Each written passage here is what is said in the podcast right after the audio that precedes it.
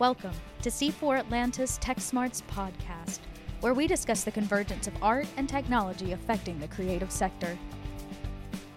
Hi, and welcome to C4 Atlanta's Tech Smarts podcast. My name is Chelsea Steverson. I'm the operations manager for C4 Atlanta, and with me today I have Dale Adams. Dale is going to be talking about virtual reality and how he uses it in his art making process. Thanks so much for joining us, Dale. Yeah, no problem. Glad to be here. Yeah, so before we dive into this topic, tell us a little bit about you, what you do, and maybe even how you got to virtual reality. Basically, I'm a self described sonic visual post architect, is kind of what I tried to narrow it down to.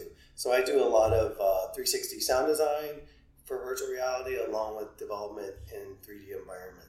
And that involves basically taking any sort of story and trying to bring it into a form that can be uh, palatable for a lot of people and also not make them nauseous Yeah. a lot of times. But also in that, I do a lot of sound installations and then I do a lot of work with LEDs and that sort of stuff as well. Very cool. So I know as for myself, as somebody that's not terribly um, involved in virtual reality, um, I may have a little bit of a skewed definition of what it is. Can you maybe define virtual reality and what it really is versus maybe our perceived uh, definition of it? Sure. So there's uh, basically two different forms of what's considered virtual reality, or what people are using to say the same thing, but they're not the same thing. First of all, there's a um, what's referred to as 360 video. So you can set up a 360 camera and shoot 360 degrees all the way around, and then now you're teleported to that place. It's basically a video that surrounds you. And then there's what's really called virtual reality, which is basically taking a computer and putting people into a 3D environment that has depth to it, and it's Hmm. not just a video screen on a sphere. So then you can actually see the distance, and your eyes are able to tell the size of the object and how big it is and how far back it goes and that sort of thing. Interesting. So, I guess in regards to the virtual reality world or people working in virtual virtual reality, what kind of tools are you using? So that I guess could be software to actual technology. Sure, there's a there's a couple different things. Um, you can use uh, there's a couple programs called Unity 3D, and then there's another one that is referred to as um, Unreal Engine. So those are two of your gaming platforms that you can basically take and then work and build your projects towards the um, HTC Vive, which is basically HTC and Valve got together and built this platform called the HTC Vive that does room scale, and then there's the Oculus Rift. So both of those game development platforms can also be ported to either one of those, along with um, Samsung and Oculus got together and they do a Gear VR, which is also available out there, in another platform that is probably a little bit more ubiquitous Right. because the uh, regular VR platforms are usually about eight hundred to thousand dollars, right around there, not including the computer that goes along Right, with of it. course. You have have a high end graphics card and all this sort of stuff. But, Yeah. You know, I mean, it, it's in its infant stages, so you know all the development tools are out there now. It's not something that you have to hack together anymore, and it's kind of become its own little thing in the past uh, three years. So, what does the history kind of of VR look like? Where where did it start, and how did it get to where it is today? Um, you know, it started somewhere in the 50s, somewhere around there. Wow. But even before that, there was stereoscopic cameras that actually existed before actual cameras came about.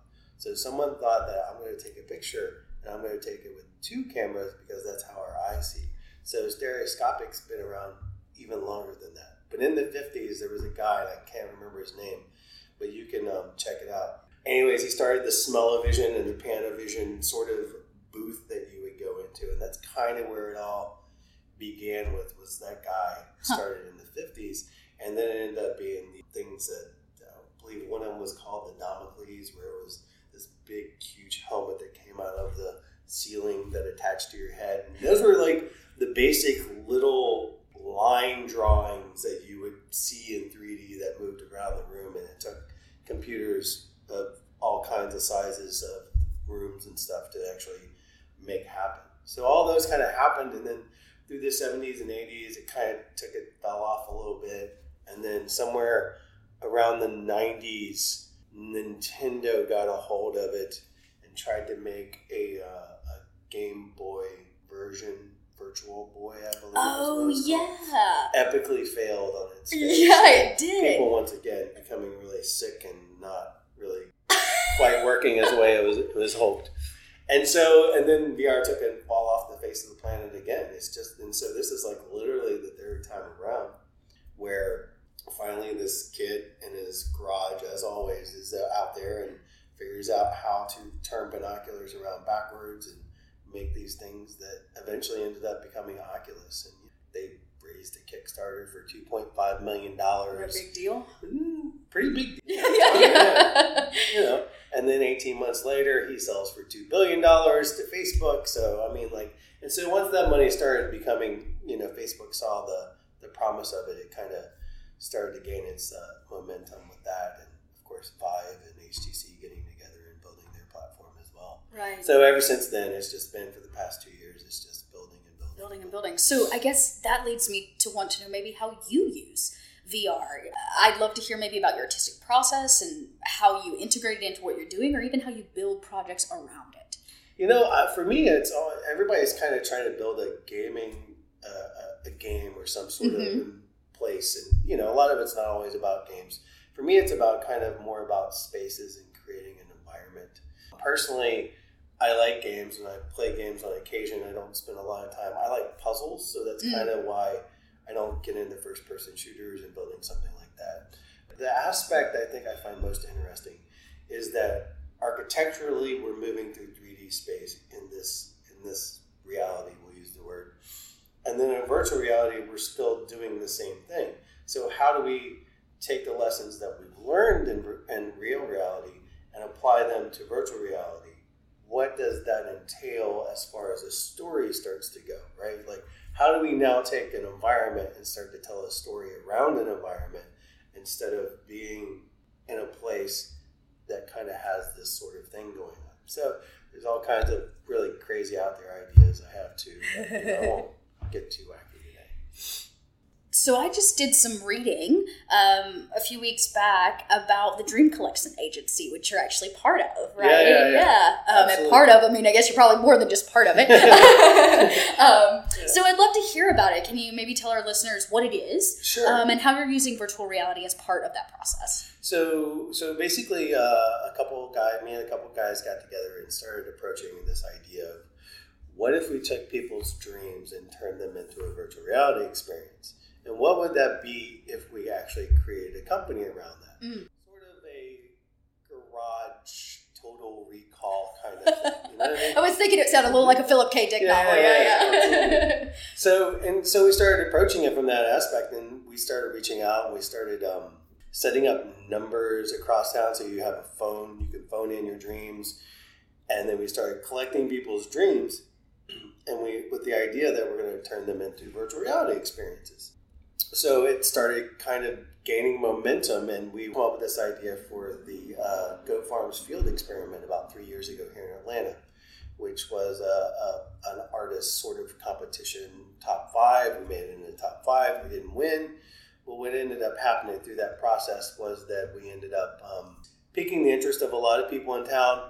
People liked the idea, and then last summer we were able to open up an actual Dream Collection Agency facility here in Atlanta on South Broad Street. With that being, a friend of ours, Brandon Barr, here in Atlanta, who's part of School of Humans, was filming a show for um, Red Bull that's coming out. Actually, it's out now, where we went in, kind of went in to clean up this place and make sure that we could present a, a whole Dream Collection Agency experience and have people come in. And we had lines for probably about a week, and we were busy and slammed, and like we went through this whole process of developing this startup. We took one of the dreams and turned it into a virtual reality experience. We had about a thousand people donate. Wow. And we chose one of them because development and me being the only developer kind of is a long process. So, you know, you still got to make your money and, you know, right. Yeah. Too.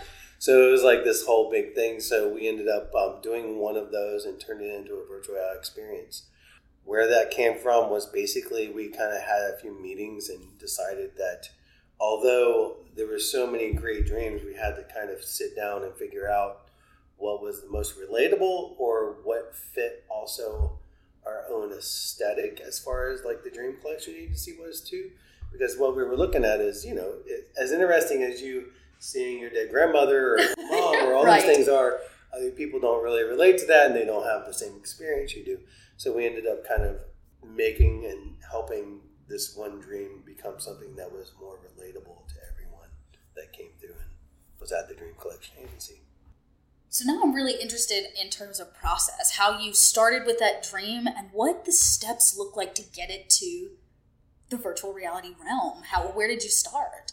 So we did we did a lot of vetting, obviously, and and and that aspect, and then we kind of went through and basically we had to go through and go, okay, what's going to be easiest, and how are we going to approach this from a design perspective?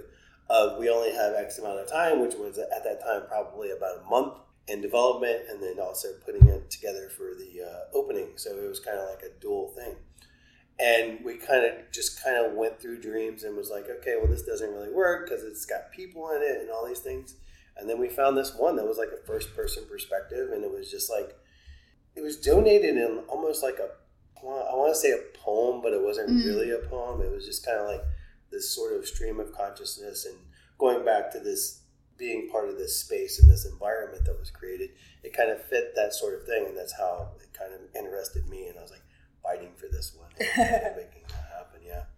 So where are you guys at? You've actually released it now or you're currently working on it still? The Dream Collection Agency. Yeah, or the the new story you selected, the dream you selected. Uh, the dream we selected is is uh, not out right now. We are looking at doing some modifications to it at the moment because obviously we have the Red Bull series and people are asking for it and stuff like that. So it'll make it perfect. But yeah, it should be out in the next month or so. Great. Yeah. Um, so uh, if people wanted to submit dreams or want to learn more about Dream Collection Agency, how can they do that? We have a phone number that you can call 267 53 awake or you can go to dreamcollectionagency.com and type it out and donate that way. Cool. That's that's really really neat. So, um, any comments or uh, anything you can leave our listeners with that may want to become involved or start using VR? Where can they learn more or just find the resources to maybe be self taught if necessary? Yeah, I think there's a lot of great there's great tutorials out there for Unity and Unreal Engine, and you just begin there. I mean, you just kind of follow uh, the YouTube stuff, all the stuff that I've done in my life. I'm autodidact, so I've totally taught myself through banging my head against the wall and and, and, and figuring stuff out through search of the internet. As most artists would say, trial and error is the Yeah. best Oh, way. I don't know how things got done before the internet was made, but man, it must have taken a long time. Wonderful. Yeah. Well, thank you so much for coming Yeah, in today and sharing a little bit about yourself and the work that you're doing. We really appreciate it. Yeah, thank you. Of course. Want to learn more about C4 Atlanta? Visit c4atlanta.org or follow us on Facebook, Twitter, and Instagram at C4 Atlanta. Looking for something to do this summer? Join us at the Masquerade in downtown Atlanta on August 5th for Activate ATL, a free concert celebration to honor the folks who hold power for change, voters just like you. Atlanta based bands and artists will celebrate the power to lead our city through voting and committing to community issues. Pledge to vote or reserve your free ticket online at c4atlanta.org. This event is free and open to the general public.